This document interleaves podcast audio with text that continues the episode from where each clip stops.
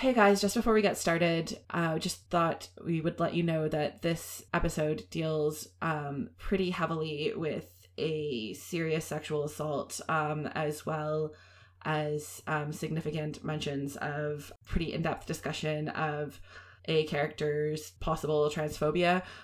So if these are sensitive issues, you might just want to be aware of that before listening.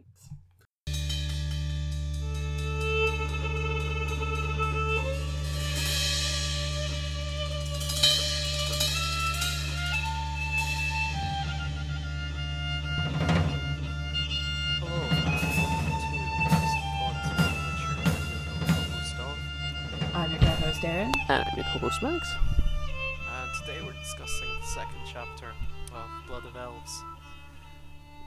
Yeah, so what do you guys think of it? So we finally get to explain why we hate Triss, basically. Yes, this is going to be... This is the big reveal. This is the big cathartic after a full year. For most of this fucking podcast, we've been very we've been saying very angry things about Triss, and this is where we explain why actually we have valid reasons. Why the game's got it wrong, why the TV show thus far is, I think, very sensitive on the subject, and why basically it has seemingly chosen to avoid some of the more morally questionable fucking things she does. To put it politely, yes. But disturbingly as well, this is the entire chapter that you basically spend with her as the POV character. So, yes, that's... And I... Yeah. Yeah.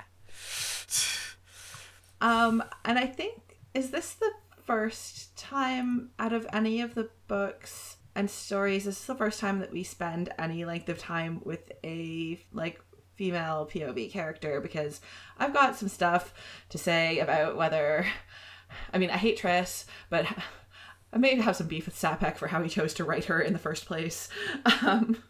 It's it's kind of hard to tell who's to blame for all this, but maybe let's first hop in and explain everything. Let's talk about it like a normal chapter until we get to all of the things that we hate. I know we all have lots of feelings in her, but let's get to it first. Okay, so like many of the chapters in this book, it opens with sort of quotations from in-world material.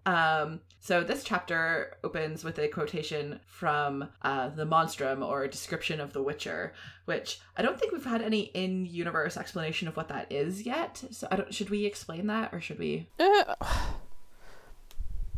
Well, yeah, I think how much of Monstrum has been referred to within the things. I think they've mentioned the pogrom of the Witchers, and all the lies and stuff that led to it, but I don't think it's explicitly spelt out what Monstrum is. Yeah, it does come up in this chapter anyway.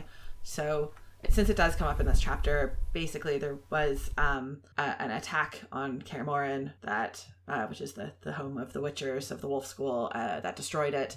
After a mob had been basically fired up with all of these sort of tracts about the evilness of Witchers. So there's this quotation right at the start of this chapter that just says, verily there's nothing so hideous as the monsters, so contrary to nature, known as Witchers, for they're the offspring of foul sorcery and devilry. And it just sort of goes on like, Kaer Morhen must be wiped from the surface of the earth, and all trace of it stirred with salt and saltpeter. So we got that little quotation at the start. And then also a second quotation that intolerance and superstition have always been the domain of the more stupid among the common folk, etc.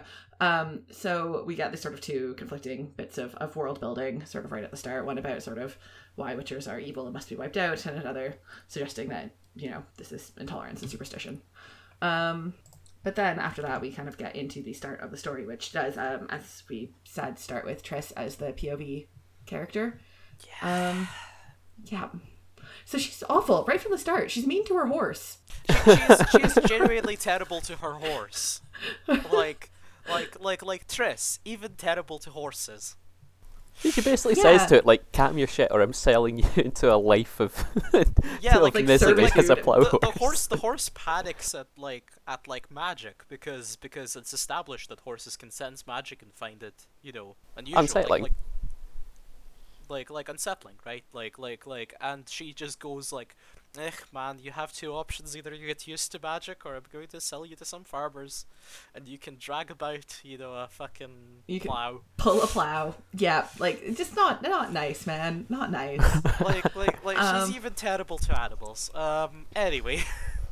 We get there's some really nice descriptions of the area around Kaer Morhen here, which again Sapek's really good at. It's just good at describing scenery and set scening and stuff. He does all that, and then Triss spies a young witcher who she thinks is a boy. Yes. Not before yelling at her horse again, but anyway. She's so mean. Yeah, so she spies a young witcher running this trail known as the Killer, and it's supposed to be this sort of difficult sort of obstacle course trail. Was that what translated as in English, the Killer? Yeah. It's known both. It's called both. Yeah. Yeah, I was wondering about that, because, the Lithuanian translation for the place's name was it's kind of a difficult word to translate, so I was curious what it would get translated as. It's more literally like the killing or like the killing place. I was just curious what the English one would say. Yeah, because I guess something that got closer to that would have been abattoir or something, right? Yeah, but... yeah, right. Like something along those lines. Yeah, yeah. Huh. Interesting. I just find that interesting. Anyway. Yeah, that's cool. We loved the translation intricacies.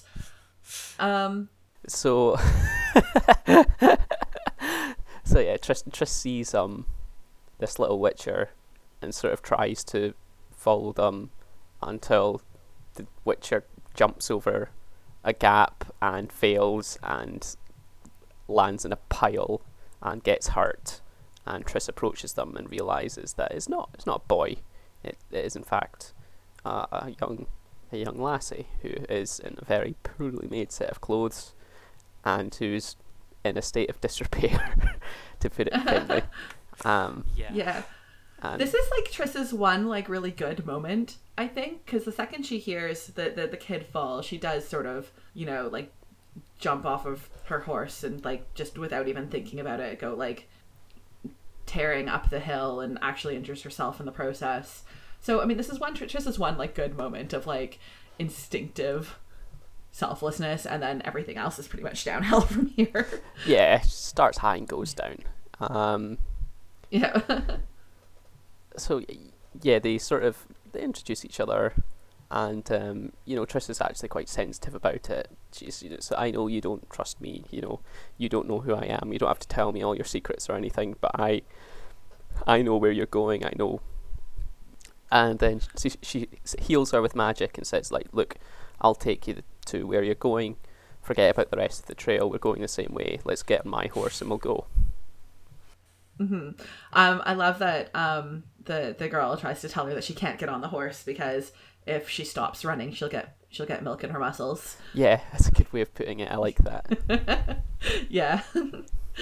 But yes, she is badly enough injured, even that she really shouldn't be running. Triss healed her anyway, but she really shouldn't be running. One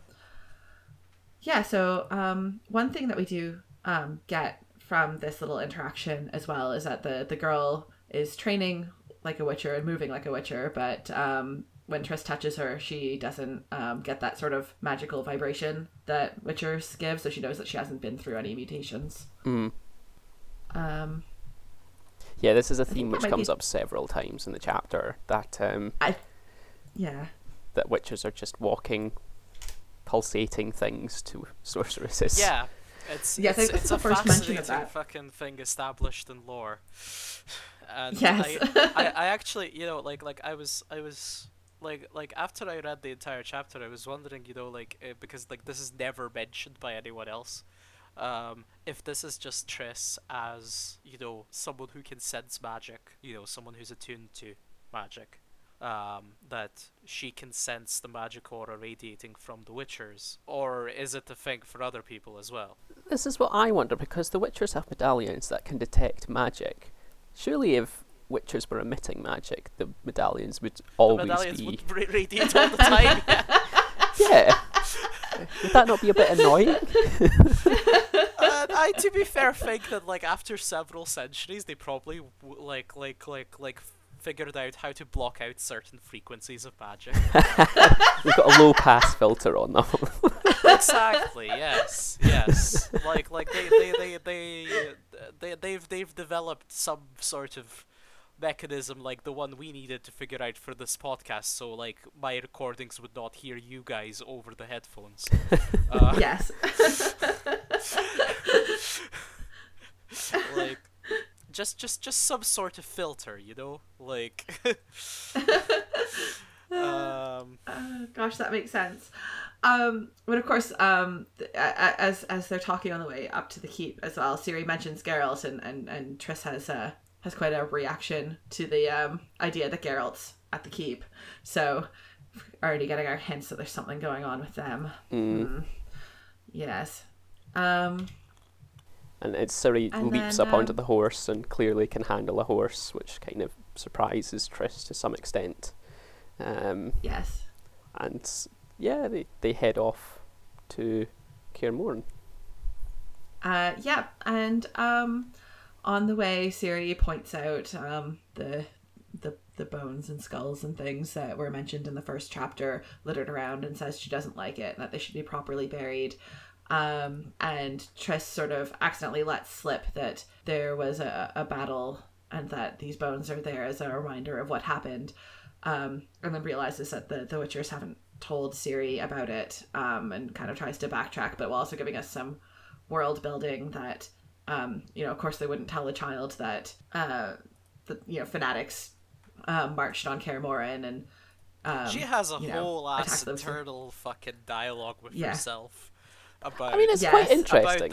About the meaning of like collective responsibility, you know, like it's, she does. Fine. There's also an interesting thing, I think, about this. This comes up later on, of course, with our interactions with Ciri about wanting to protect Ciri from the world and kind of infantilizing her and, you know, treating her as more of a child than she actually is, I think, which is interesting. Yes. I think that is really interesting as well, that she does have a dialogue about collective responsibility, because... you know, the sort of epigrams at the start of the chapter sort of set up this idea that superstition and whatever are the flaws of the common people, but then, you know, Triss in her internal monologue says that wizards were involved in the printing and distribution of the Monstrum. Wizards were among them, fanatics who stormed the keep, or else they never would have got in. So that's sort of some interesting world building. But then says she, you know, doesn't take responsibility for it because she doesn't believe in collective responsibility. Yeah, pretty much. And then Ciri, sitting on the back of the horse, because Triss has stopped talking to her and stopped being interesting, Ciri sort of starts falling asleep.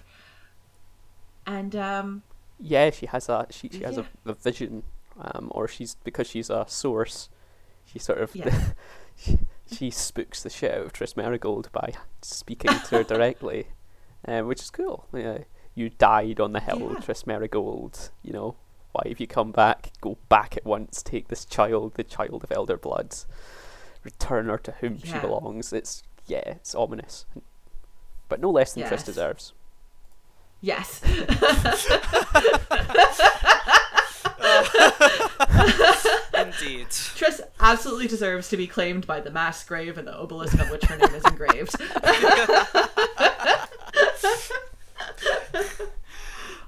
This evil voice that speaks from Ciri's fucking like mouth, like, is only like literally just describing everything that Triss deserves. Yes. Well, Ciri is a true prophet and only speaks the truth. So, So Triss notices as sort of Ciri begins prophesying that there's a magical aura, and then it just like immediately disappears once Ciri snaps out of it. And Ciri doesn't seem to know what happened. Basically, she is like she was asleep. And yeah, so they arrive at the castle. Triss shows off her beautiful hair, and Ciri is taken with this because, you know, she's had her hair cut off with a knife, it seems. And then Triss, of course, has this... Oh, man. Triss is just, like, so full of herself. This, like, internal monologue she has here about her beautiful, long, loose hair, an indication of her position, her status, her sign as being a free woman. It's like, come on. She is very self-absorbed. There is no other way to describe it. Could I do also think that, like, could actually... Could we also point out... Sorry. On you go. No, go on, Max. Could we also say this...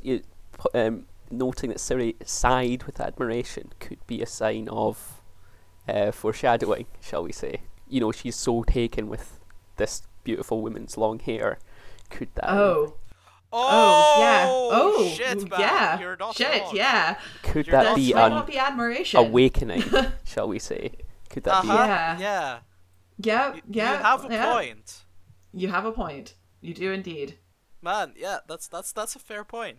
Yeah. Absolutely. I didn't even consider that, but good catch. The thing I was gonna say is, like, I do think that, like, though, this is like another example of, like, kind of the sort of wonderful kind of fucking everyday world building that we see throughout these first two chapters, where Sapkowski makes, you know, a passing note to describe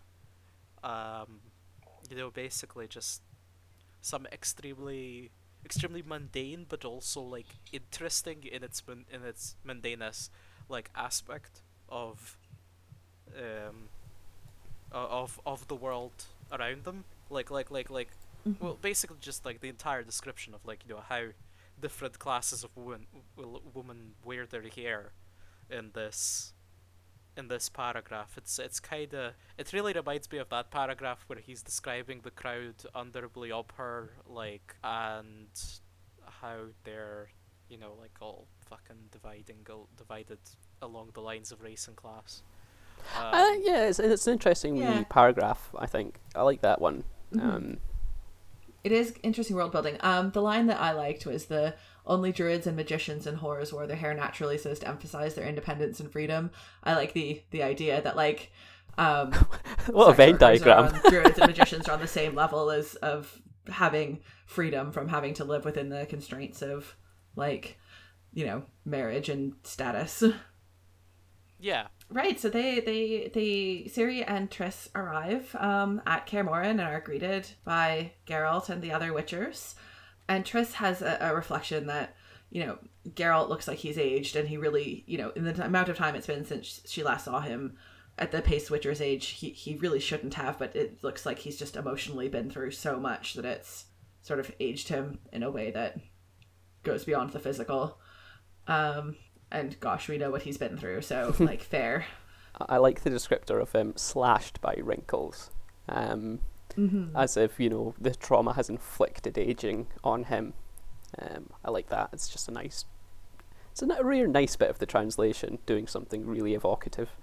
And we get some of the other witchers as well. So we can see Eskel with his scar, and Lambert with his sort of smirk. But Vesemir isn't here yet. And we also Lambert has Merigold's number. So Lambert's a good boy. He's a good judge. A good judge of character. Extend the critical support to Lambert. Yes. Lambert just intentionally calling her Merigold to annoy her. Lambert saying that, Ciri's here to be trained. She's not here to, you know, be your welcome committee, basically. We're leaving. Lambert has Triss's number for sure. You know, we have Geralt and Triss have a little conversation. Geralt sort of tells her about having seen her gravestone. So interesting that she's alive and here. Yeah, and then she throws herself at him. Yes. And he's a bit uncomfortable about it. Yeah, he certainly is. Yeah. And she is really into it. Like, the wording is like Triss felt something explode inside herself, or explode inside of her. Like, you know, she threw her arms around his neck instantly without thinking. You know, in order to muffle and restrain the cry, her lips found his lips and stuck to them. Like, she is. I mean, the phrase penetrated her with such rapture, she almost cried out. I mean, come on. Yeah. It's not very subtle. And I mean, she's done this completely herself. She caught hold of his hand, abruptly placing it on the nape of her neck. She basically ran down her back. Deliberately caused herself those, like, fucking... that, like, weird fucking magical radiation thing. Like... And, like, she intentionally put his hand on her neck, which is very sensitive. Like, she knows exactly what she's doing. Yeah, she wants to climb him like a tree. Yeah, and she tries to the best of her ability, and he is not into it. And then they're saved by Vesemir. Good boy, Vesemir. Yes. I like the first phrase they use as well to describe him, which was simply, Vesemir was really very old. Who knows, he could be even older than Kaer Morhen. So this is the thing, is, man, the canon around Witcher aging, I have tried to figure out, and it is so conflicting, and I don't want to take anything said in the games as being having any input on this whatsoever. So, like, how do Witchers age? How old is anybody? How old is Vesemir? Is, like, he actually older than Kaer Morhen? These are very good questions, because actually the fucking timeline is already established to be super weird here. Like, for instance, like, watch this. You know, you get the impression that the sack of Kaer Morhen happened a really long time ago. Like, yes, she says that in a lie to Ciri, where she claims that she doesn't know who sacked Kaer Morhen, but Triss tells her that it happened a really, really long time ago, and then in another bit, she, in her internal monologue, tells herself that it happened half a century before she was born.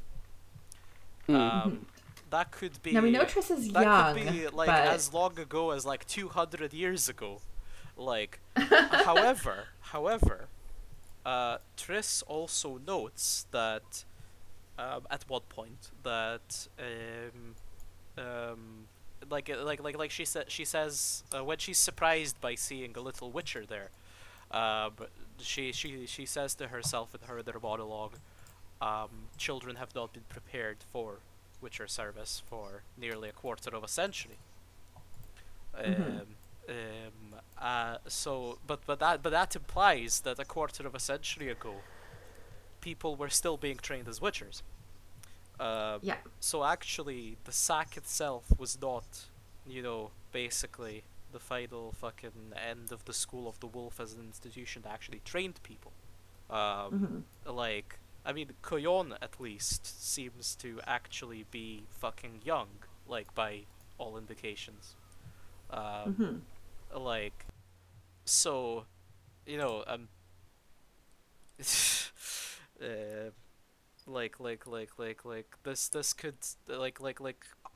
want to understand what's going on here, because, like, clearly, like, the sack of Kaer Morhen was not technically the end of, like, when they start. Like, it was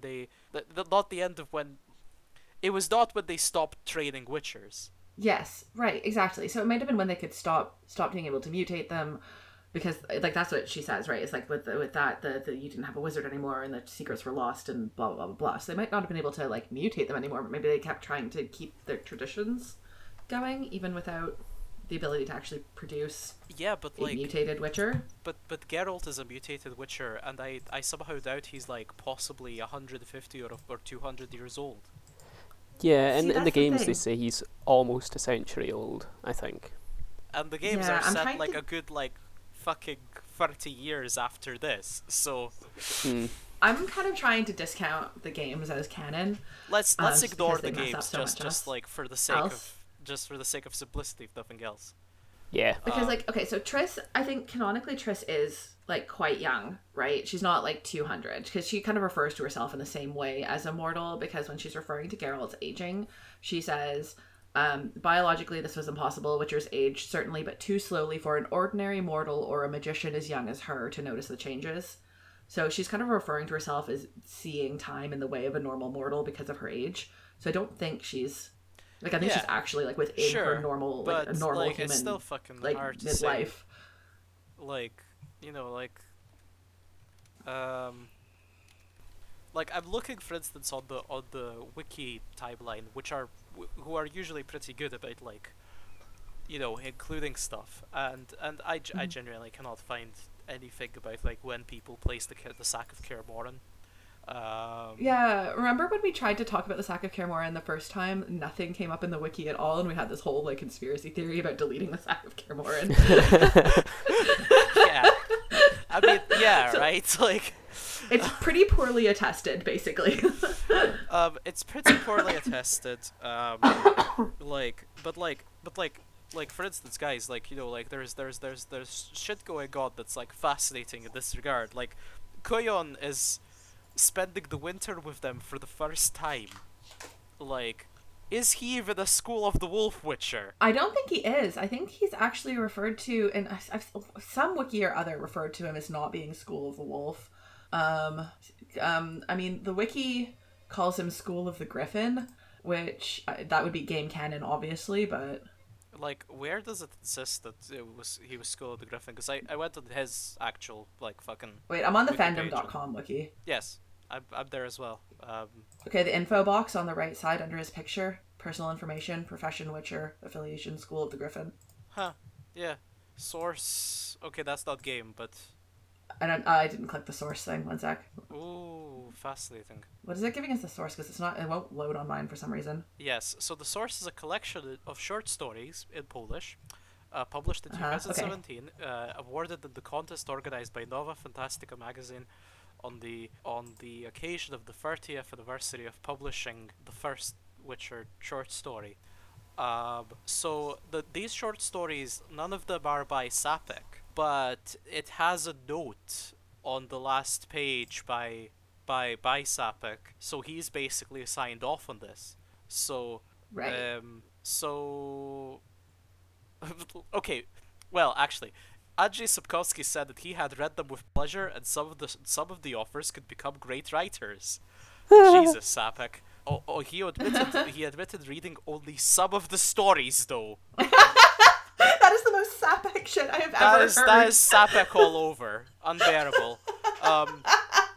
That said, to be clear, this seems to, like, potentially be, like, a little bit more canon than the games are, so to speak. Mm-hmm.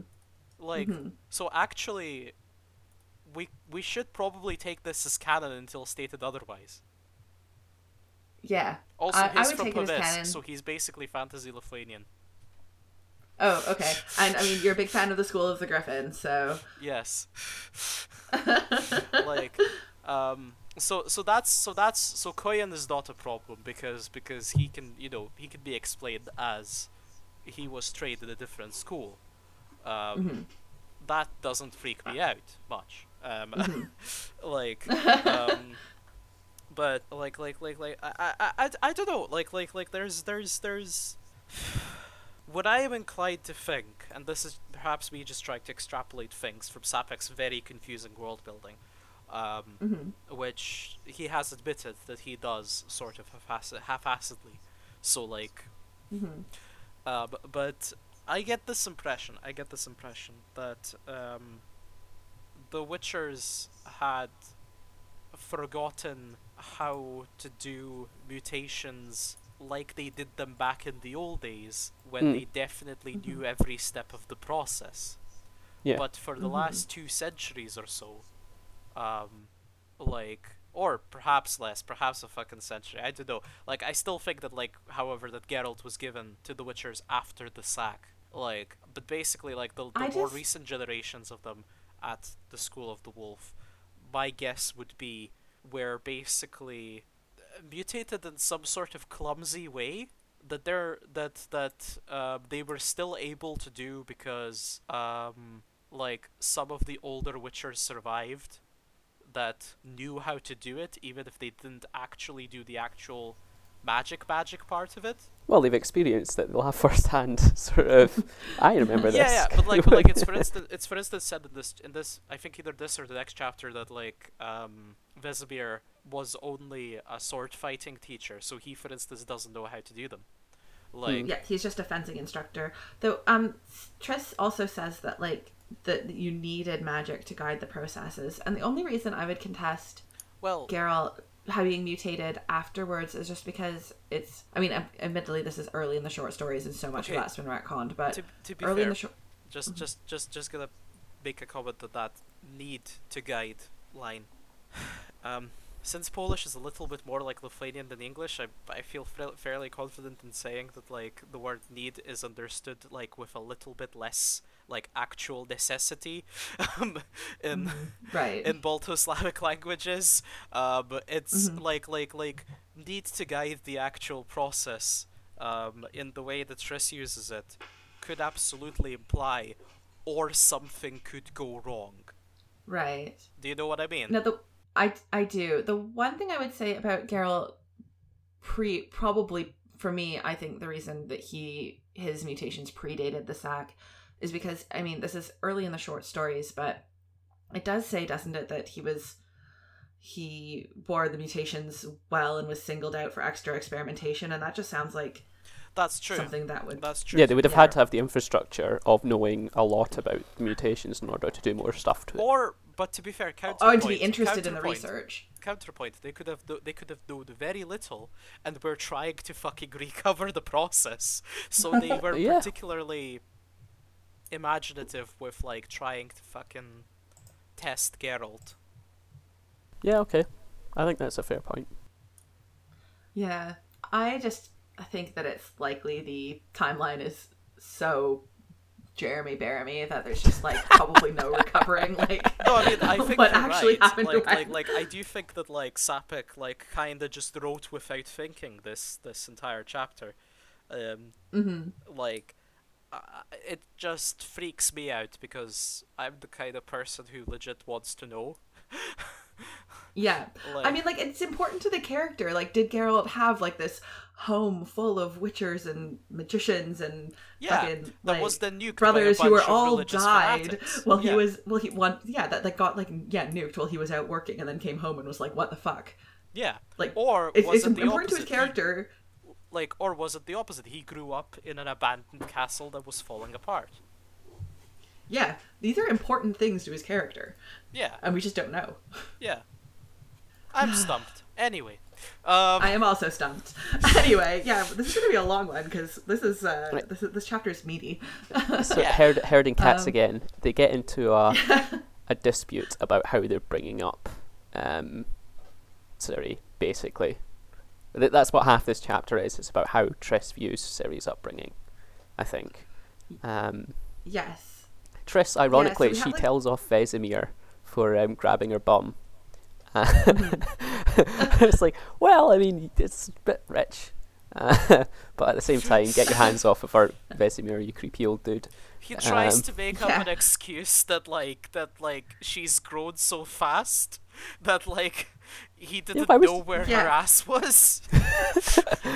Also, so I want to know what the story with Triss and the Witchers is if Vesemir's got this, like, oh, I knew you when you were a kid, haha. Yeah, I was gonna say, this is also really interesting, like, because Triss seems to know Vesemir separately from Geralt.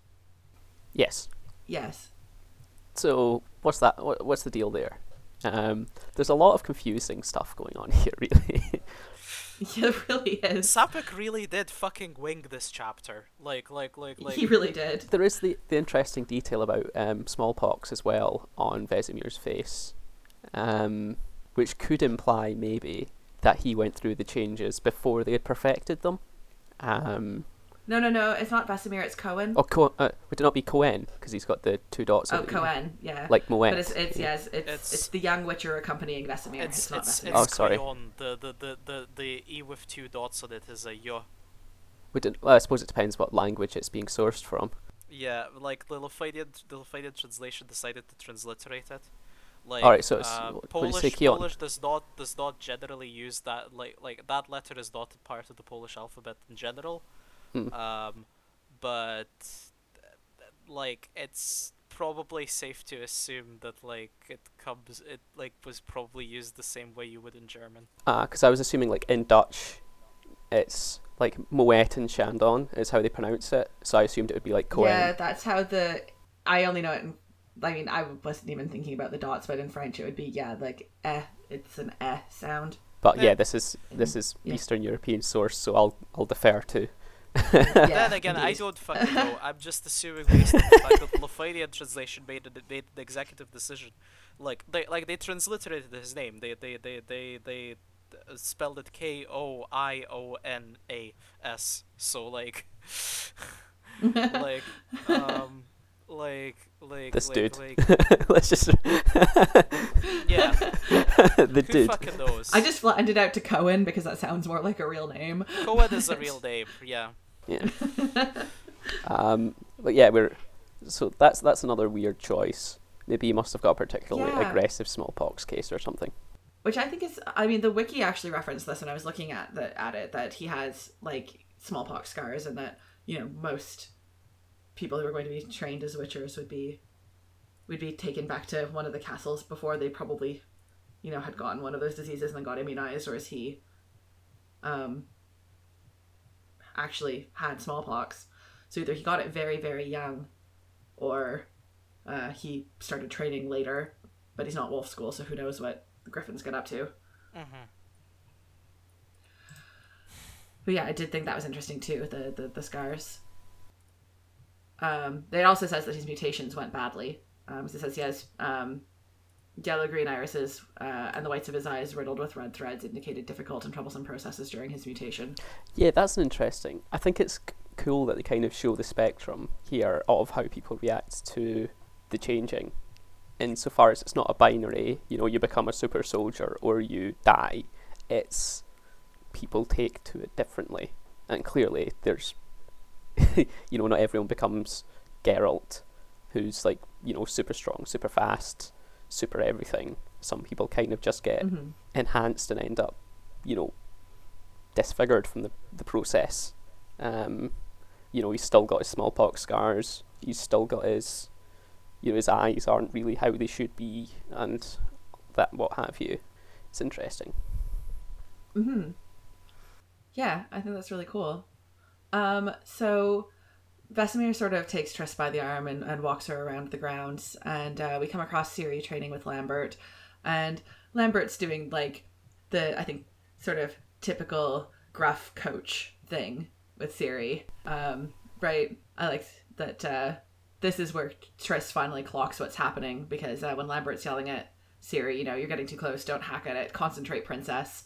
And so this is where Triss finally clocks what Ciri is, that this is, in fact, Princess Cirilla, the child surprise. Yes. Yeah. And took her long enough. Yes. And they sort of, Ciri goes off. So my, it just to show some behind the scenes of what's going on here, I left all of my books in Scotland, so I'm reading an ebook, but the ebook version I've got doesn't have the section separators, so it doesn't indicate clearly when there's a scene transition. So sometimes I might go, and then we are here. It's like, well, no, actually, it's... yeah, I'm reading from the same ebook copy. It is annoying. Yeah, so... Ciri eventually they go and she returns to training, and they're discussing sort of the trauma that Ciri's actually gone through and why they're able to train her as strongly as they can. Ciri's like, they're like, well, we're teaching her to fence because we're swordsmen. This is what we do. This is who we are. Why would we not train her how to defend herself? Keep her healthy. Yeah, I love this line that Geralt lays down on Triss. This is her home now, Triss. She has no other. Mm. And Triss tries to insist, well, no, like, there were masses of Cintrans. They fled to all these other places. Her subjects, her friends, her relations, they're out there and you're keeping her here. But, they didn't find Ciri. Geralt did. Like, and the thing is, Triss I have to be fucking real here. I do not understand Ciri, like, Triss's complaints here. Like, mm-hmm. like, beyond, like, I mean, like, the only reason to, like, to like be such a fucking arsehole about the fact that the Witchers have taken care of her, like, mm-hmm. Would be a purely political one. But then, like, mm-hmm. please don't be dishonest and pretend that you care about this child, like, you know. Yeah, yeah, okay, so that's the thing that gets me too, right? It's like, if she's been making just an argument for, like, she's the rightful heir of the throne of Cintra, Cintra has been destroyed and its people need something to rally around, what are you doing? I could sympathize with that argument, but it's not the argument she's making. And she's just trying to manipulate them, especially, like, this line here, where she gets shitty about the whole concept of destiny, where she's like, so, like, Geralt sort of snaps back at her, like, friends and relations didn't look for her after the war, they did not find her, and Triss replies, because she was not destined for them, and then, like, her internal monologue is, she smiled at him, not very sincerely, but very prettily as she could, she did not want him to use that tone of voice. Got her, like, this manipulative. Pissed me off, like, this legitimately, like, reading that paragraph, like, of her, like, tiny internal monologue about what tone she would prefer actually pissed me off, because I have known so many people in my life who behave like this, who mm-hmm. are more interested in, like, you know, like you not snapping back at them than not being a dick to you. Yep. Mm-hmm. And just fuck those people. Fuck Triss. Like fuck you. Yep. Like yeah. And then she's just so shitty to them. She just acts like they don't know what they're doing. She acts like they don't know how to train someone, even though this is literally all they do. And she's like, "Oh, that sword looks sharp," and they're like, "Well, we trained without a sword for 6 months." And it's like, yeah, you don't know what you're talking about. You haven't been here. How can you judge what we're doing when you've not seen any of this? Yeah. Yeah. Yeah. Exactly. And so they're like, look, let's go have dinner and go clean up and whatever. And then, yeah, we get a whole bit. I think incoherent rage noises. Yeah, I think it's best that you lead on the next bit. Okay, I will lead on the next bit. So. This next bit is a mixture of just hating Triss for who she is and also side-eyeing Sapkowski for how he decides to rate women. So there are two things going on here. We cut to, it's nighttime, and Triss has been given the best bed and the best room in Kaer Morhen, and she can't get to sleep because her thoughts are just going round and round about why she's here, who summoned her, why, and she knows that the reason Vesemir has given her is a pretext, and so she can't get her head around to the idea of, is it Geralt that summoned me?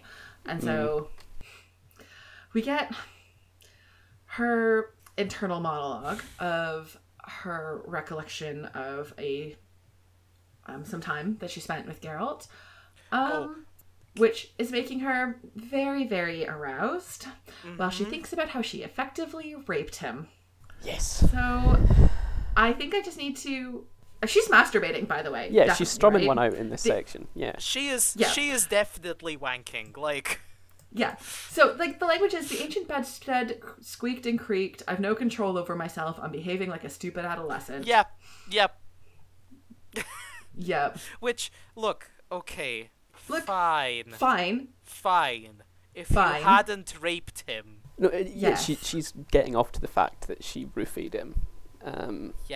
Basically. Right. Let's describe what happened, guys. Erin, please. Okay. Guys, you have to understand this causes lots of rage. Yeah. Like. Yeah. I'm just trying to find the exact line. Yeah, so okay. So I guess we need to, like, preamble. So she goes. She while she's in bed masturbating, she is thinking about her entire, like, sexual history. About, like, and this bit is like Sapkowski. Why? It's like her long sexual history of being, like, bored with men, bored with women, spending a lot of time just masturbating, sleeping with wizards, and none of it is as good as Geralt. He appeared, leading a stormy life, tied to her good friend Yennefer in a strange and almost violent relationship. And she decides that Geralt and Yennefer aren't good for each other and that they were both unhappy, and it's just logical. So she seduced the Witcher with the help of a little magic. Yeah. She had hit on a propitious moment, a moment when he and Yennefer had scratched each other's eyes out yet again and abruptly parted. So she waited until he was emotionally vulnerable, when he needed warmth and wanted to forget, and then used magic to get him in bed. She roofied him when he was emotionally vulnerable and lonely. And if you guys think that there is any ambiguity by this, look at the other fucking paragraph.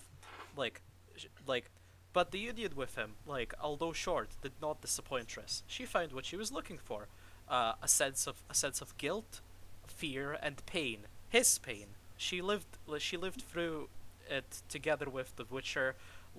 She had experienced his emotions, and it had excited her. And when they parted, she'd been unable to forget it. She did experience guilt and fear and pain over it. Because she raped him. Yes, and now we understand why when beautiful Triss throws herself at him when she arrives, he's like, what the fuck, get off of me, basically. Alone among all the hot women in the universe, Triss is the one he can't make himself touch. Consider that. And the thing is, and this becomes an ongoing thing for a couple of chapters, I don't think I'm spoiling or anything by saying this, but she keeps being physically this clingy with him. Yeah. And he's clearly uncomfortable. Yeah. And there is no indication that he actually understands what happened. And there's nothing that tells us that he knows what happened. He clearly knows they slept together, but there's no indication that he knows that it wasn't entirely consensual, and doesn't seem to understand why he's so uncomfortable my reading. It's by the way, horrible. It gets even worse. You know how it gets even worse? Look back a little bit, to where she talks about, just before she talks about her sexual history, in her internal monologue. There's that whole thing where she says to herself, "No, of course it's not Geralt's work. Remember what his expression was there in the stables. You've seen this sort of expression before. Don't fool yourself. The foolish expression of confused men who want to forget, who are regretting it, who don't want to remember what happened, don't want to bring their mind back to what was." She has done this to other people. Yeah, Triss is a serial rapist. Oh, I hadn't picked that up. Oh my god, I hadn't picked that up either. That's the first time I picked that up. She's repeatedly done it to other people. Triss is a serial rapist. Man, I'm going to have to stick a content warning. I think that might be necessary. Yeah. Seriously, a content warning will be necessary on this episode. I always put content warnings in the text, but I might actually just, record one and stick it at the start. Record one and put it at the beginning, because this will... Yeah, because this is actually really troubling. Yeah. And the thing is, again, one of the big, huge black marks against the game's writing is it doesn't address this at all until The Witcher 3... where Geralt, there's a sort of a conversation between Geralt and Triss where he goes, we discussed, a lot of things that needed to be said. It's like, yes, I know, blah, blah, blah. It's like, so let's, leave it there. And that's kind of it. And Triss snaps at him about, him having, said something to her about having manipulated him. Yeah. She gaslights him for years, and... Yeah. And by the way, this is definitely done accidentally, but we keep hinting at this, so let's discuss this, but the games completely accidentally, unintentionally replicate exactly what kind of creepy bastard Triss is, because but they don't seem to know they're doing it. They don't even know they're doing it, because but they do it really well. The entire plot of their relationship in the first and second games is that he vaguely remembers from before, he had amnesia, that he once loved a sorceress. So she basically fucking inserts herself into everything, and basically just fucking gaslights him into into thinking that it was Triss and not Yennefer, who he doesn't remember because amnesia. Yeah, and it's not until halfway through the second game. Throughout the second game, you get sort of interstitial flashbacks. Whenever Geralt sleeps or something like that, he remembers a bit of him being chased by the Wild Hunt, and then about halfway through the game, he remembers Yennefer, and then things start changing, and he's I won't spoil the ending, but he remembers how things end, and again, that doesn't really Triss never really responds to this, and it's not really broached at all in the games, but he's just kind of confused by this. Mm-hmm. It's quite unsettling, and the writers, as you say, they unintentionally actually really effectively portray how badly she's manipulated him. Yeah. So Triss is a serial rapist and can't see herself as that, because I really want to do a whole little bonus episode just about, like, the entire concept of toxic femininity, because, like, Triss embodies it, and, like, whew, we need more than one episode to talk about that. And for real, because, I mean, like, what distresses me as well is, like, I simultaneously am distressed by it and I'm not surprised by it, is that, like I can't act. I mean, I kind of can't tell how much of Triss's behavior Sapkowski finds actually disturbing. I don't think he sees this as rape. Yeah, I don't think so either, and that distresses me because it's pretty bad.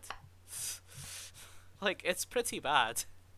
It's really bad. Yeah. And I mean, like, and the way he writes about it, the way it's just like this throwaway line in this scene where he goes like, she used some magic.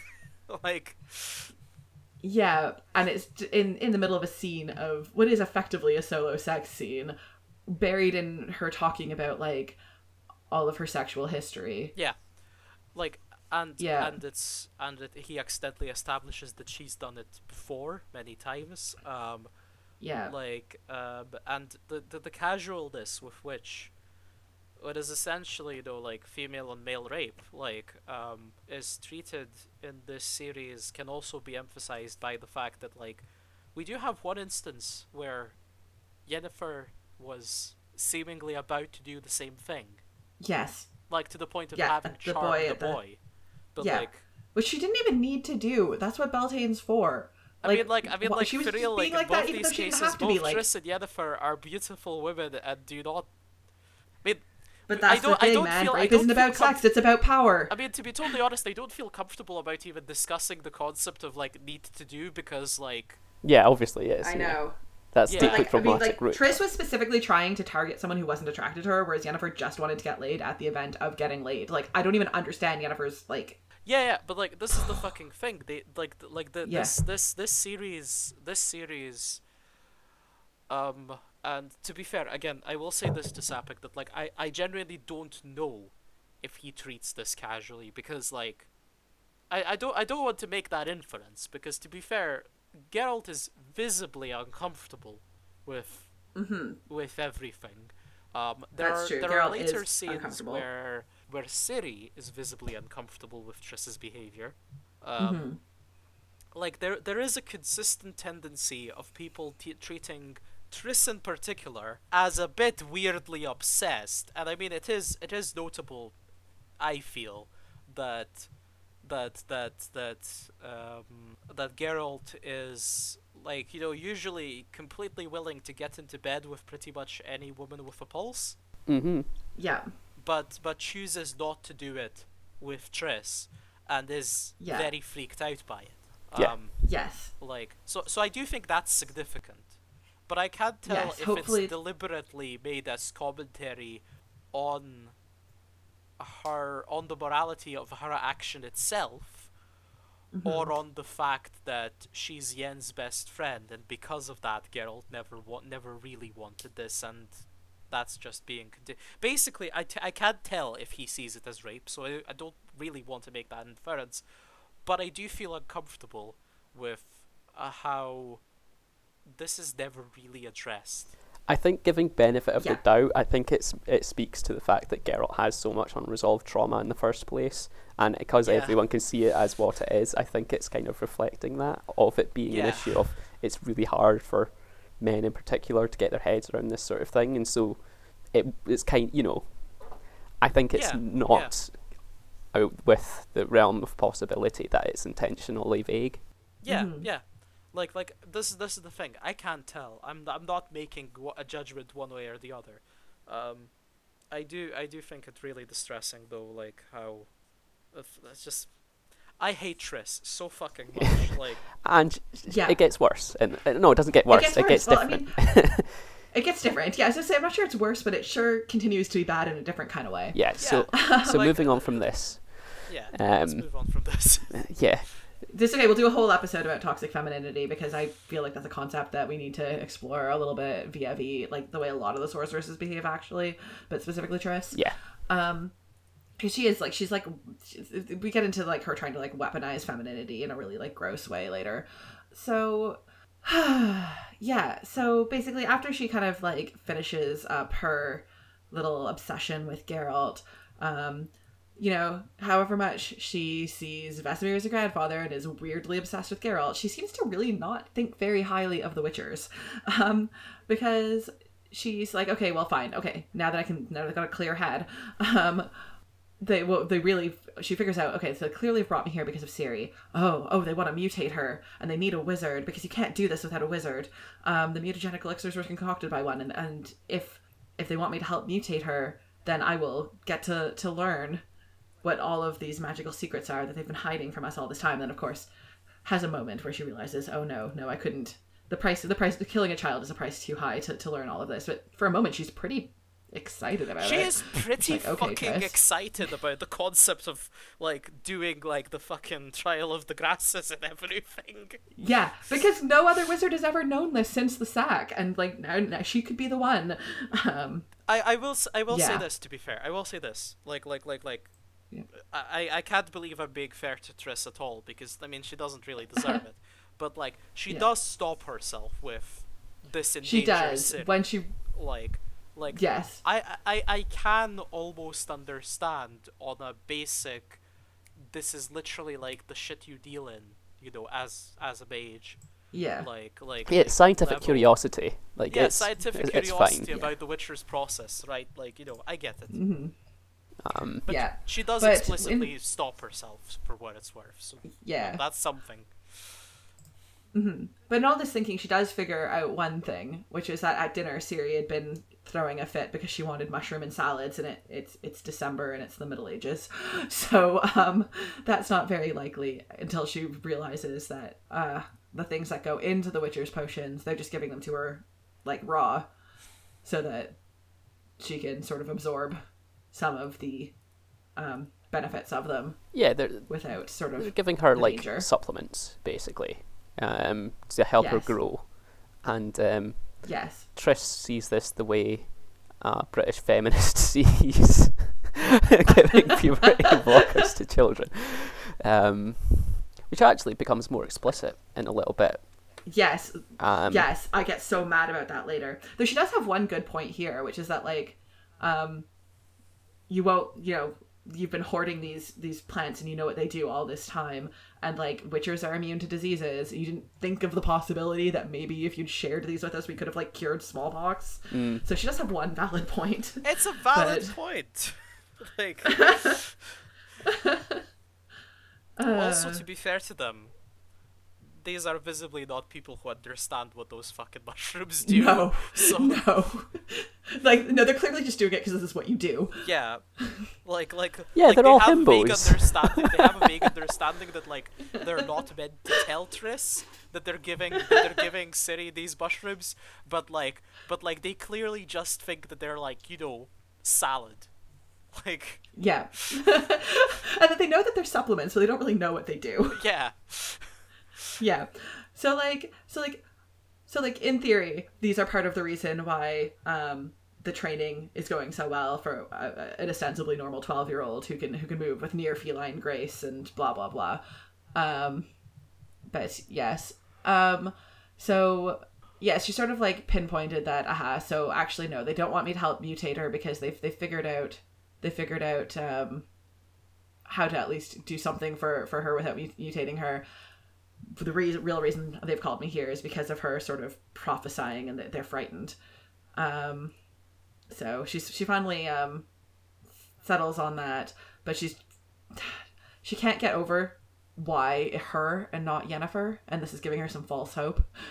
And God, the way this scene ends, the way the scene ends where she's like, Geralt had not invited Yennefer, but he'd invited her. Does that mean, who knows, maybe, but if it's as I think, then why?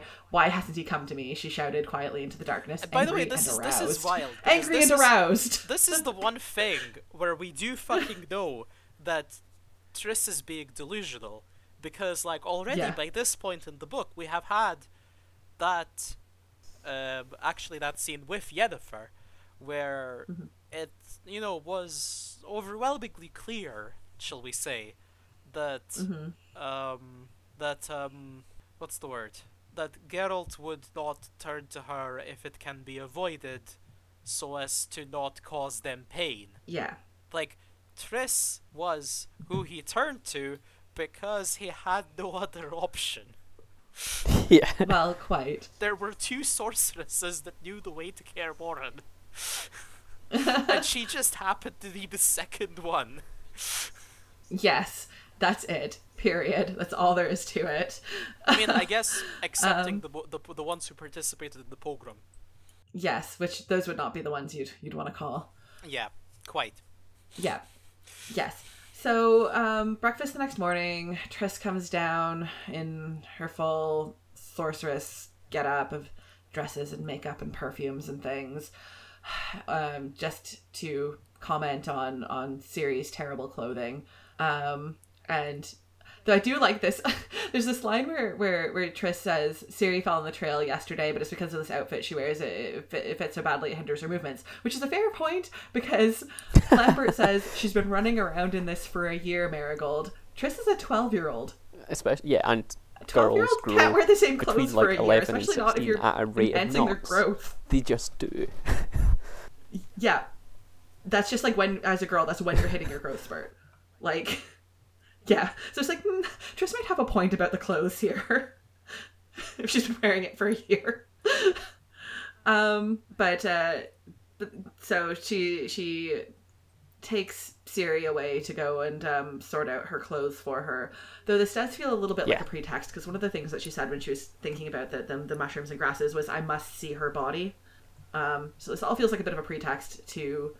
and so she does. We get a weird scene with Ciri where she sort of goes over her bruises and goes, "Oh, how did you get this?" So she literally makes up an excuse to see her to see the kid naked. Yeah, and out of scientific interest, and then it turns out that Ciri's covered in bruises, as you are if you've been, you know, sword training for a year. And yeah, she's just like, for her first, again, this is, she thinks so badly of witchers. First thing, she's like, oh no, they want me here to mutate this girl. Oh, what are they going to do? And now they're like, are they beating you, Ciri? Like, she thinks so badly of them. She constantly thinks badly of them. Like, and insofar as I can tell, it's mostly because they're men, and that means they must be stupid at raising 100%. Children. Well, she says, oh, could you turn me into a boy? Fuck. Triss is a fucking turf. Yeah, like... Yeah, literally, there's a whole bit, actually, where Ciri goes, could you turn me into a boy? And Triss responds with, like, an icy voice. She doesn't even discuss it or anything. Like, disgust at the entire concept. Like, not in a normal way. By the way, I mean, like... Like, anyone, no, magic can't do that. Anyone who has had, like... younger siblings can confirm that, like, they will sometimes, when they're tiny, ask you things like, why did I have to be born insert gender here? Because they just do. Mm-hmm. Adorable people. Oh, they're curious, you know, whatever. Idea. Yeah. Like, you know, like it's supportively, you know, like, just fucking... Yeah, like you don't fucking respond with a fucking icy voice that go, no, how dare you? Yeah. Okay, so I need to preface the entire, like, rage spiral I'm about to go down with the fact that, like, okay, so Ciri's 12, and, like, I wasn't much older than her when I started doing martial arts, so I was, like, 14 when I started doing martial arts, and I was, like, super, super into it. Like, I was, like, not, obviously, Ciri level all day, every day, but I was, like, very, very into it, like, training most days of the week, like, several hours at night, and then by the time I was, like, 16, I was teaching the junior classes. Like, I was really, really into it. So a lot... of the shit that Triss says to Ciri and about Ciri here makes me very, very angry. Yeah. Like, okay. Like, look at how proud Ciri is of her bruises. Yeah. Like, yeah. That is what I was like when I was a kid. I was so proud of, like, and this is the, like, black eye I got when my best friend kicked me in the face. And this is, like that's exactly what I was like, well done, Sapek, I guess, for capturing. Like, I mean, that, like, childish pride. There's a bit where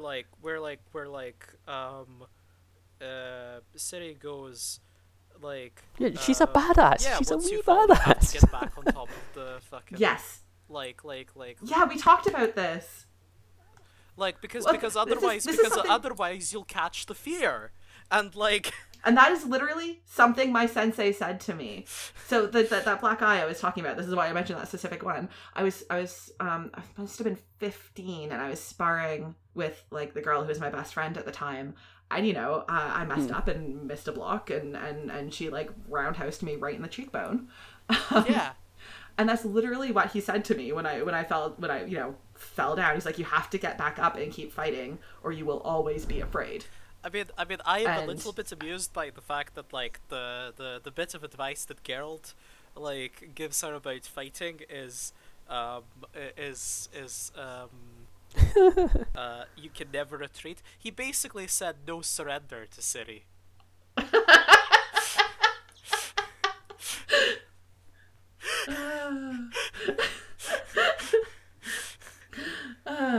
So that's unfortunate. Yes, and and, like, Triss keeps having all these terrible impressions of the Witchers again. Like, oh no, like, I got this bruise because I hit a post. And Triss is like, and you lay there for 2 days in pain, finding it hard to breathe? So he's like, no, like, Coën rubbed me and rubbed the bruise and put me back up on the thing. It's, like, oh, why does Triss think that she's just being tortured? Yeah. Yeah. It genuinely, like, a lot of the time fucking feels that, like, Triss is basically incapable of imagining that, like, you know, this crowd of men can be good parents.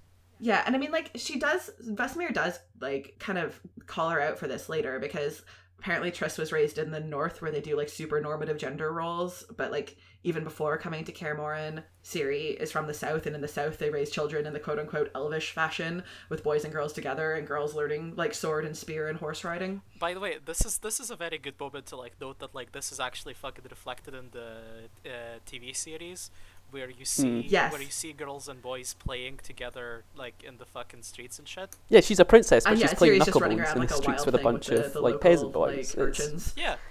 Like, yeah, it's well reflected in. Yeah, like, and there's another girl who also plays with them. Like, there's no fucking her body double plays with them. Stuff, you know.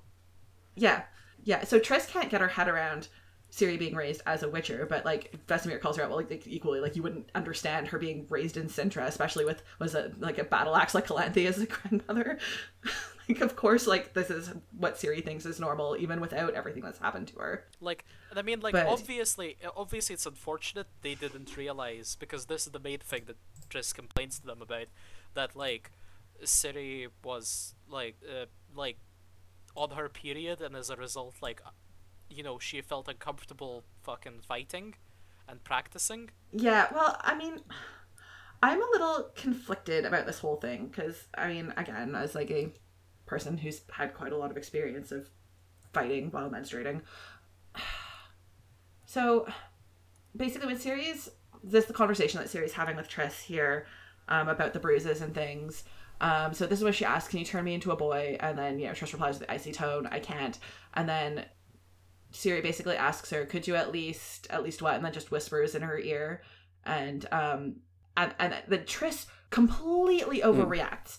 Because all Ciri says to her, as far as I can say, is, can you make it so I don't have to bleed? Right? Yes. Like, as far as I can tell, that's all she said to her. Well, as we've that's what makes Triss you a woman. Her, so that is literally a red flag to her. Like yeah. Oh, yes, of course. Because all your sacred womanhood is bound up in menstruating. Like... Like, okay, first off, I'm pretty sure that, like, given sorceresses, like, 90% of what they do is reproductive health care. Do not tell me there is no spell to make you skip a period. Yeah, I'm first sorry. Of all that. Second first of all, the other thing is that For starters, I'm sorry, but I refuse to believe that there is no way to, like, fucking transition into another gender, but Triss insists that's impossible too. Like... Yeah, so if we didn't hate Triss for being a rapist and doing some toxic femininity, she is also a TERF. Yeah. Triss is a turf. That's going on our next merchandise project. Text-based rights, I think, was the thing we came up with. Oh my god, hex-based rights! Hex-based rights! Oh my god.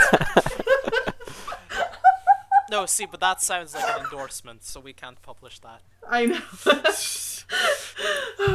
Oh god. Okay. So basically, as far as I can tell, all serious ass Triss is like, can you make it so I don't have to bleed? And this is like, Triss flips out. Hell and bloody damnation, pox, plague, shit, leprosy. Like, she's kicking things, she's yelling, she's like, she's losing her shit. And anyway, so like, I think we move into another like scene here where like Lambert is then like, she goes to go confront the Witchers about this, and Lambert's telling her to calm down. She's like, you know, don't preach at me. Have you seen how battered this child is? And then, you know, this is where Geralt explains to her that she was brought up in the South. She's used to this. She already knew how to use a bow and a javelin and a sword when she got here. Like, calm down. And so she's yelling at the Witchers that like, they can't treat her like this. She's a princess. She's not a good for nothing, like, she's not a scamp and a good for nothing like you, which is like, again, harsh, Triss. And then Geralt's like, you know, she's not pretty and is like a pretty petite little princess. Like, by the time I found her, she'd been like surviving the forests by herself. She'd been an orphan. She'd been working on a farm for half a year. Like she's not who you think she is. Like the only thing that like I think is a valid complaint, quote unquote, is that like Ciri clearly does not want to practice when she's menstruating. Like, she's clearly not enjoying it. Like I'm not sure about that, actually, in my reading. But that might be because I'm, like, coming at it from, like, a very specific perspective. So... Yeah, like... To be fair, Aaron, I'm just saying, you and Ciri are not the same person. Yeah. Well, I think it's if she doesn't understand what's happening to her, then she would obviously, because she's, you know, a Wain, then it makes sense that she might think, oh, this is a bit, she's not used to it yet. Like don't get me wrong, like I think that, like, you know, that like the practice, the, like the practicing fights itself, the training to fight itself is not an issue. Right, like that. Triss is bullshitting. Like. To be totally honest, I actually fucking completely uncritically agree with Geralt saying, like, when he asks, "And her gender, does that mean anything?" Like, because why should it? Like, but you do get the impression. Like, I got the impression actually that yes, while Ciri's perhaps preferred option would be to simply make sure her periods don't happen, like, while she's practicing, like, and Triss could certainly fucking help her with that, because for real, like, there must be a spell, like, but at the same time, like, she clearly doesn't want, like, for both of those things to be happening at once. I mean, I'm just saying, if Triss refuses to fucking help her, like, delay her period magically, like, it does seem like the next best option for Ciri while she's menstruating would be to not practice on those days. I mean, the only reason I contest this is because Triss is such an unreliable narrator, and the only thing that Ciri expresses to her is that she doesn't want to have a period because it sucks. She doesn't there's nothing, we don't get Ciri's own words saying that she doesn't want to train. It's Triss that tells us that. Well, Ciri bears it badly. In the later bit there, Ciri comes out and actually asks the Witchers for essentially leave from training. And you could say that, like, Triss told her to ask that. She probably did. It does look like there was some encouragement, but she says that she's feeling ill proudly, like, it explicitly says proudly. Yeah, and that's the same word used to describe the way she talks to Triss about her bruises. I don't think it's as clear cut as Triss is always wrong there. There's something. I think also she's shouting at a bunch of himbos about women's issues that they clearly have no real way of understanding, so they're obviously going to be like, yeah, okay. The fascinating thing to me is actually how they kind of like move to like blaming each other, because Vesemir at near the end of this section looks over the other guys and basically calls them idiots and tells them to make sure that this problem doesn't happen again, like that they don't make Ciri train when she's menstruating. And Eskel and Coën look at him like as it says, with gazes in which there was not even a drop of respect. So that implies that on some level, some of the perhaps less rational decisions were actually made by Vesemir, and he's trying to escape responsibility. Yeah. That's the thing though. There is still a massive fucking thing going on here where Triss essentially wants to really gender Ciri's. Yeah, I mean, the reason she gives for telling them not to keep giving her the grasses and stuff is you don't want her to not have tits, guys. She has a whole thing. She has a whole thing where she tells them not to give those mushrooms and stuff to Ciri because they might permanently change her body, and it's just. Yeah, or at least to tone down how much they're giving her. Yeah, because it says they might, rob her of her womanly attributes, and then they all stare at Triss's tits. Yeah. Yeah. All this taken together is helped along by grueling training causes certain changes to her build, to her adipose tissue. She's a woman, and you haven't crippled her hormonal system. Do not cripple her physically now, which apparently not being hot is being physically crippled. She might hold it against you later if you so ruthlessly deprive her of her womanly ... attributes. Do you understand what I'm saying? And how? Muttered Lambert, brazenly eyeing Triss's breasts.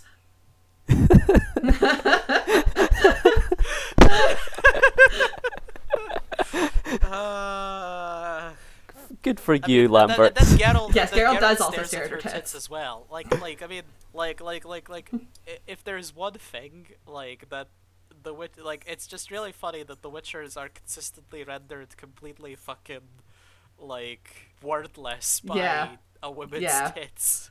Yeah. I mean, so, I get it, to be fair. They're wintering over in Kaer Morhen. Yeah. It's been months, probably. Possibly longer. Yeah. Come on, guys. All right, sorry. I found the bit that, also made me think that, Triss is overstating Ciri's, problems. Because, right at the end, as Triss suspected the Witcher's a seller, and it's might be the cause of the girl's mental problems. Again, Ciri hasn't really explicitly said she has any specific problems as above the average. It's just the thing that makes me suspicious of her was she gave Ciri elixirs to drink, tied a string of active jaspers around her waist under her dress, and forbade her to exert herself in any way, especially by chasing around wildly hunting rats with a sword, which sort of sounds like Ciri was trying to stay active and keeps being forbidden by it by Triss. And Ciri was bored. She roamed the castle sleepily, and finally, for lack of any other amusement, joined Coën, who was cleaning the stable, grooming the horses, and repairing her harness. So she is trying to escape to go do physical work and is being forbidden from it. So.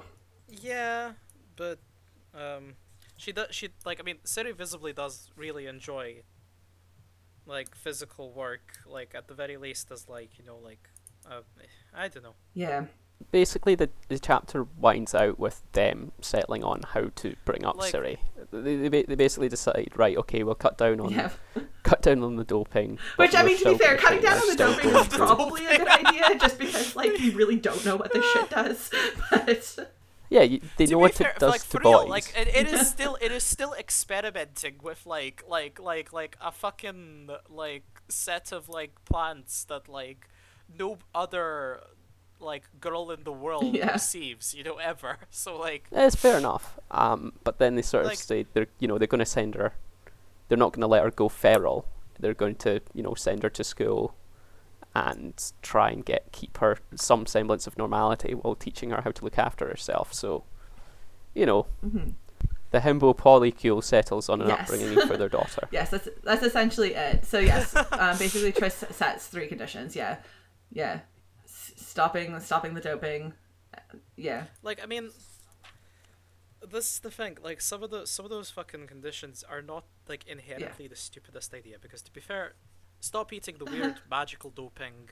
Like, that could be legitimately good advice on the basis of, well, you don't fucking know what that'll do to her. Yeah. For all you know, she might die. Like she framed it in terms of, you know, oh, it might stop her growing breasts, but the actual there's legitimate points of. She framed it in terrible, fucking toxically feminine terms, but like she has legitimate. She has legitimate concerns. She has legitimate. I mean, like, if you see TERF like Triss is a kind of proto 90s TERF. There is definitely something about, like, the parallel between these mushrooms and puberty blockers. Yeah, and that, like, that Ciri will have, and, like, it's framed as, like, what regrets Ciri will have about not being hot, as opposed to, I don't know, what regrets she would have knowing that she could be stronger than she was or faster than she was.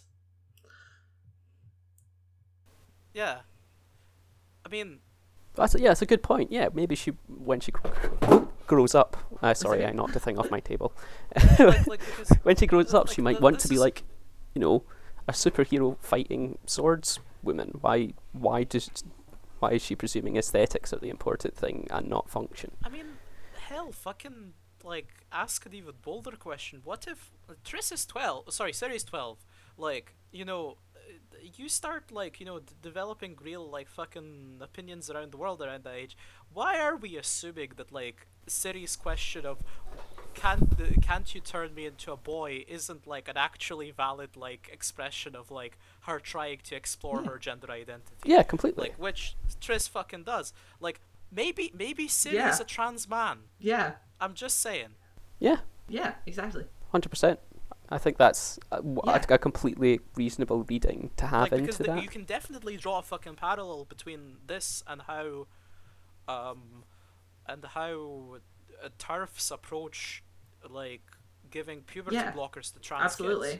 Yeah, they see that their default impression is, oh, this person will obviously want to grow up to be, you know, a cis person, but.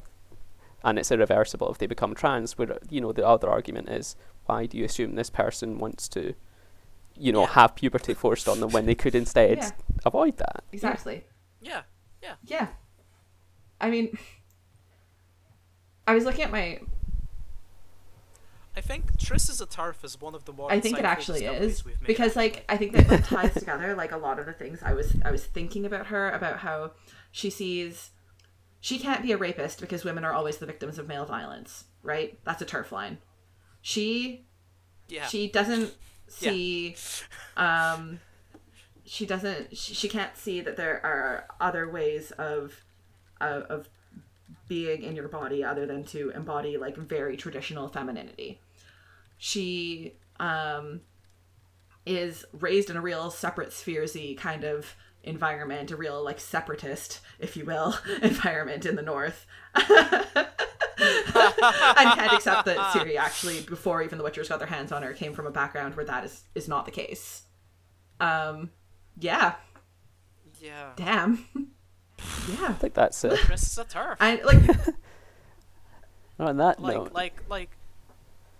I would like to say that I hate to say it, but actually this just makes me hate her even more in a way that, like, it's just consistent with the previous hatred. So that I don't even hate to say it. I see it. Yeah. And the way that she wants Ciri to, like, embody, like, the issues with that she's, even if she is having, like, particularly bad, like, symptoms going with her menstruation, the way she wants her to embody this is put on a dress and style her hair and primly say, I am indisposed. Like she's completely trying to mold Ciri into... She's not molding her into... She's not giving her the option to say, I am not doing so well today. I will try until I don't feel like I can do it. It's, I'm going to put on a dress and I am indisposed. Which, by the way, like something that I just, like, thought about was, like, you know, as well as that, like... No offense, Triss, but, like, this really isn't your fucking business. Like some concern about Ciri's well-being is always valid and warranted, but, like, she is literally forcibly inserting herself into the parenting of a child that's not her own. Mm-hmm. Like subverting, the fucking, parenting, pattern that, her perfectly fucking lovely and responsible foster fathers had already, introduced. Yeah. I don't know. It reeks of a girl must necessarily be raised by a woman, bullshit. And the worst thing is that this isn't even your child. Well, it does very much reek of parents and children together can't make medical decisions and must consult external bodies to determine what medication they can have access to. Yes. Indeed. I think we should. I think we can wrap up. They sort of discuss her schooling, and then they establish that she's a source. I think that's been the last thing. It's Ciri's magical, so mm-hmm. And they're oh, okay. I guess we knew that. I guess shrug. But yeah, Ciri's a source, and that's really the reason that they brought her there. And of course, Triss makes this about her and Geralt, because Triss asks, this is, you've noticed these powers and they've worried you. This is the one and only reason. Is this the only and so Vesemir, after a moment's silence, Vesemir says yes, and Triss breathes a sigh of relief, because for a moment she was afraid that Geralt would be the one to confirm it. She just couldn't bear to hear Geralt say the only reason he wanted her around was to sort out Ciri's magical situation. The thing is, as well, this is fucking delusional, because, Triss, no offense, I'm okay, look, you're just being really annoying. Everyone, even when you disregard the fact that she's a serial rapist, she is behaving like a fucking teenager. Yeah. Unbearable. Yeah. Yeah. I honest to God. Yeah. I'm glad we finally got the catharsis of. We have for a year been teasing. I feel like I've still not voiced all of my hatred towards her, though. I'm not even gonna lie. I feel like I've still. Well, the good news is next chapter she's also bad in the next chapter, so we get to just keep talking about it. This is true. We can never stop. No, but there's definitely something fucking here.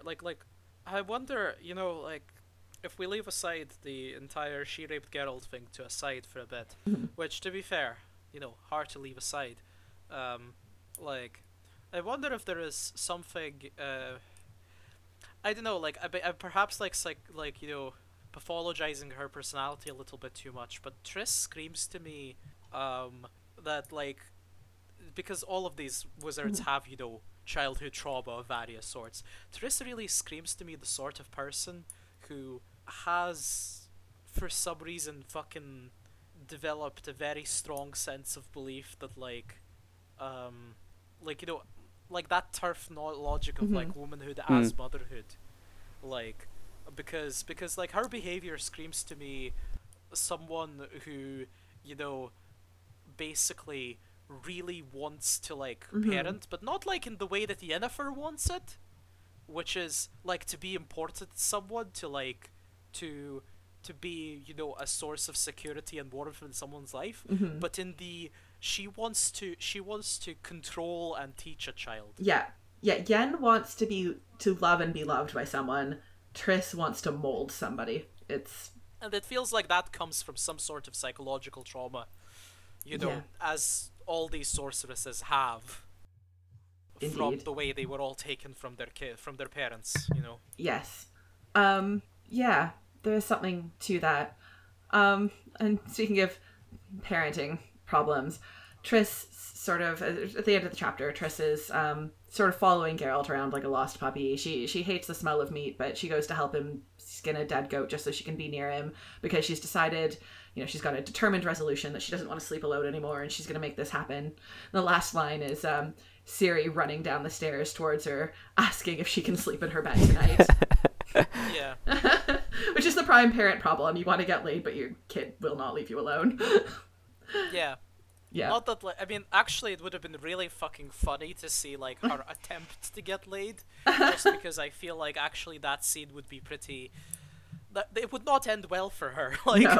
No, it would not, because Geralt is clearly not into this. Yeah. There was just one thing I wanted to note, because sometimes we do want to talk about the show a little. Obviously, this chapter is material for season 2, which we will get one of these days. But I think what's really great about the show is what a good job Lauren did of integrating things from later books that chronologically belonged earlier. So, like, Ciri's whole storyline that we get in season 1 about her, like, her escape from Cintra and her time in the refugee camp and ending up with the family. Did you also notice how it included a line in this chapter about she hid from marauders and stuff? Yeah. Like, that's clearly based on the TV series clearly based that bit where she is attacked by, you know, these boys who she knew in Cintra, and a bunch of other marauders, like, on that, right? Like, yeah. Yeah, exactly. Like, this show, like, Lauren Hissrich is a genius, and she just did, like, such a good job of crafting a narrative for Ciri to run parallel to Geralt and Yennefer's out of little world-building things that is just, like, a few throwaway lines that Geralt snaps at Triss to get her to stop trying to baby Ciri, and that becomes... her narrative for the season. I think that's amazing. Yeah. Right. Man, and also, I mean, it also obviously has to be said that the TV show, again, just to restate, cut out the entire Triss and Geralt knowing each other before... Yeah. Thank you, Lauren. ...beforehand thing, and replaced it with a completely different backstory where they met each other when he was in Temeria. Yes. Yes. And that's good because that does mean that, like, I mean, it looks like there probably won't be something between them because I really did not get any sort of sexual chemistry going on. No, me either. It was violently platonic. Yes, and which is great because that gives a real reason for Geralt at the start of the next season to call for Triss because because him and Yennefer had a horrible fight at the end of the last season. And instead of him having to call in his rapist to fucking help him raise his child, he actually just calls on a good platonic friend of his. It's nice. Yeah, and it's set up that him and Yennefer had this huge fight at the end of the season. So the reason he's not seeing Yennefer is because he had a big fight with her, and he needs somebody. And he was friendly with Triss. yeah, it's good. Yeah. Like Triss basically owes him in a way. Because he sorted that Temeria situation out for her. So. Yeah. So, yet again, cool. We thank Lauren Hissrich for... Thank God for Lauren Hissrich. Yes. Yes. I cannot imagine anyone doing a better job than she has of taming this sprawling, beautifully incoherent Jeremy Bearme timeline of a story into a TV series somehow. Indeed. Yeah.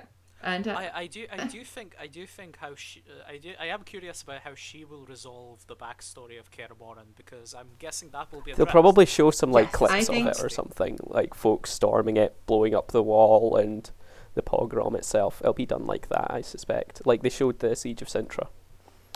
Yeah, I think it'll be like that. It'll be very impressionistic, I think, through flashbacks probably. But yeah, looking forward to seeing what she does. I think that's a good point to wrap up, really. All right. I think that is a good point to wrap up. All right. Well, that's our show. Thanks so much for listening. And we hope you'll join us again next time when we discuss Chapter 3 of Blood of Elves. Our music is Medieval Abstraction by Lucas Perney and Miloslav Kolar, and you can find that at freemusicarchive.org, and you can find us at The Witchercast on Twitter and Tumblr, or email us at castapodtoyourwitcher@gmail.com. Thanks so much for listening, and we'll see you next time.